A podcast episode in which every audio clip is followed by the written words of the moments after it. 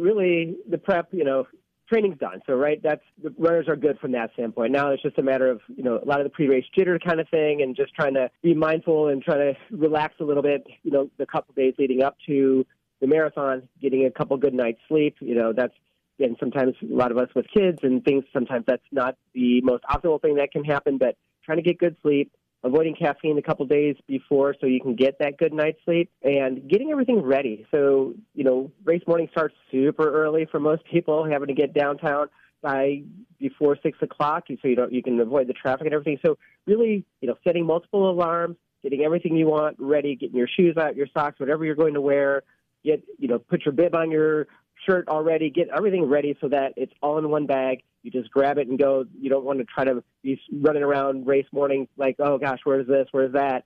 Have it all ready the night before, so there's that's one less thing to have to kind of worry about. Dr. Shah, let me ask you this. Let's go to the uh, 10, 11 hours before that race. And so much when we talk about health comes down to our quality of life choices. And of course, our diet is part of that. What do you suggest from sports medicine side of things as like a pre-race day meal to get ready to go the next morning? Yeah, so nutrition is, as you mentioned, is super important. So hydration throughout the day, leading up to even you know even starting that morning, the previous morning, you having good hydration throughout the day. And then, like your pre-race meal, you know, historically we've always talked about doing a carbo load and things like that. And you know, again, if your body's not used to a high level of carbs all at once, the night before the race is not the time to do it. So yes, getting a night, getting some carbs in, getting a little bit of protein in, just a, again, just a typical well-rounded meal is totally fine. You don't need to do anything fancy or special. But then race morning again, making sure you're hydrating early in the morning, so a couple hours before, having about eight to 12 ounces, and then maybe again another hour before having another eight ounces of something to drink. Again, you don't need to be overhydrated. Overhydration is actually not good either. So too much of a good thing is a bad thing. So you don't want to drink too too much. So again, eight to twelve ounces, two hours before, another eight ounces, maybe an hour before, and then that should be enough hydration to be ready to go. And then maybe a light breakfast, uh, something that is going to be easily digestible, some, something like a carbohydrate, uh, oatmeal, a bagel, something like that, a banana, that kind of thing. And then about 15 or 20 minutes before, if your body can handle like some of the energy gels and things like that, doing that so that's going to hit your system about 20 minutes after that, and you'll be it'll hit right when you need it.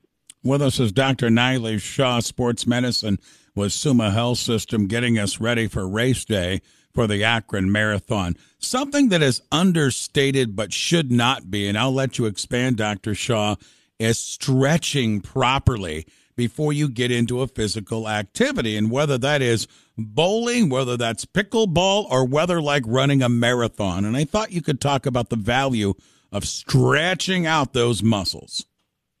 Okay, so that's an interesting thing because I'm going to kind of go counter to what I think you're leading to a little bit is there's not a lot of great data on static stretching for prior to activity for either injury prevention or things, and that's counterintuitive to a lot of what we think about.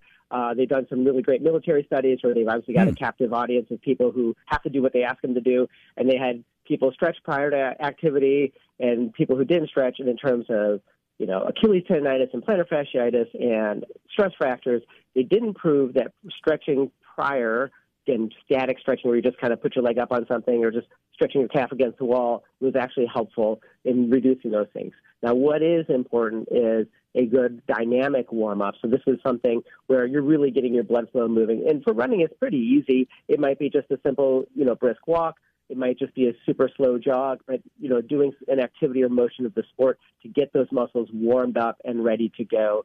Uh, but you know, standing in the corral for 20 minutes and then you know having your buddy bend over and you put your leg up on their back to stretch your hamstring, a cold hamstring, and trying to stretch it, that's actually not beneficial. And actually, they've proven that that actually might be, it might, for especially for sprinting uh, activities, it actually may impair your performance. So I say a good dynamic warm up is good. Now, sports like soccer and basketball, now you have a lot, you're doing a lot of side to side motions and things like that. So some of the dynamic warm ups might be doing uh, some shuffles and things like that. Even runners will do some of that stuff, even though their sport is pretty much one playing straight ahead. But getting all the muscles warmed up, that's probably more important than actually a static stretch. Wow, that is really good information. Thank you. Dr. Nilesh Shah with us, Summa Health System, getting you ready for race day. Dr. Shah, let me ask you this now. And obviously, the race day is here. And like you opened up by saying, you've done all your cardio, you're ready to go for race day. But since we've been talking about the marathon this week, and maybe we've got some people listening who have friends or relatives that are running this weekend said, you know what, maybe next year I want to try that. And I know everyone is different. What would you suggest for someone who might want to try a relay 12 months from right now, from walking to progressively running? What type of pattern would you suggest they look at, or what can they expect to get ready for, say, the marathon of 2024?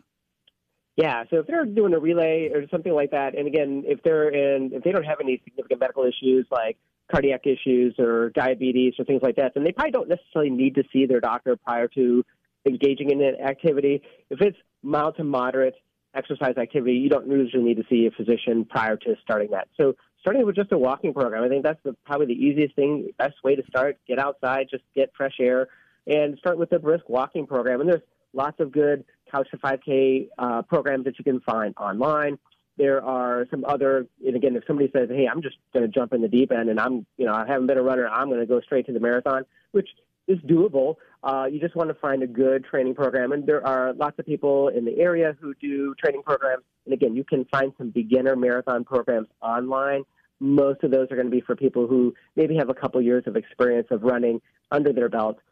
However, there's lots of people who have kind of couch to marathon. They've done that kind of thing too, and it's doable. Um, and sometimes it, some of it gets into, you know, they're have they been historically in shape for many years and they're just not a runner and they decided, okay, hey, I want to get into this running thing, or is it somebody truly going from couch to 5K or couch to, you know, six miles or something like that? Finding a good generalized training program where they're running maybe two or three times a week, cross training on the other days, some strength training, being well rounded is going to be super important to get them to the starting line healthy and ready to go. All right. Hey, Dr. Shah, let's hit that reset button real quick before I let you go this morning.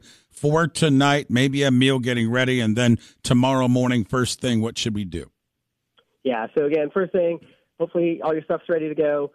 Hydration in the morning, a little something, light snack. Don't do, don't try anything new. Don't try anything different. Hopefully, people have practiced what they're going to do race day already. You know, so oatmeal, banana, smoothie, something that's easy to digest and that's got a good level of carbohydrates.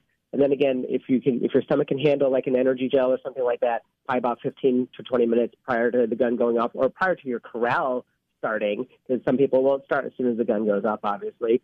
And then that take that energy gel at that time so that it'll hit your system in about 20 minutes and be ready to go. And then during the race, if you're running the full marathon, you know, again, if your if your body can tolerate some of these carbohydrate gels or chews, probably about every hour, 45 minutes to an hour, if you want to take another one of those so that you kind of have constant fueling in your system. What about after, directly after a race, Dr. Shah? How do we replenish?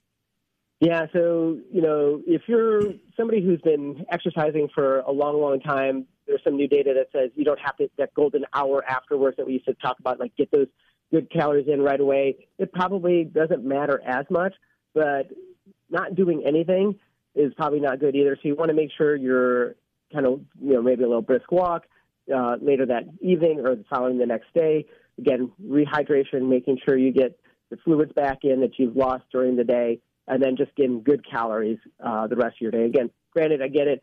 At the at the finisher festival, there's beer and pizza, and so there's some calories there. Maybe not the best calories that you can put back in after a race, but then the rest of your day doing the same kind of thing, and maybe even the following day, depending on how sore you are, it might maybe won't be a walk. Maybe it'll just be a light spin on a bike or something like that, just to get the legs moving and pump out some of the some of the waste materials that are in your, in your muscles.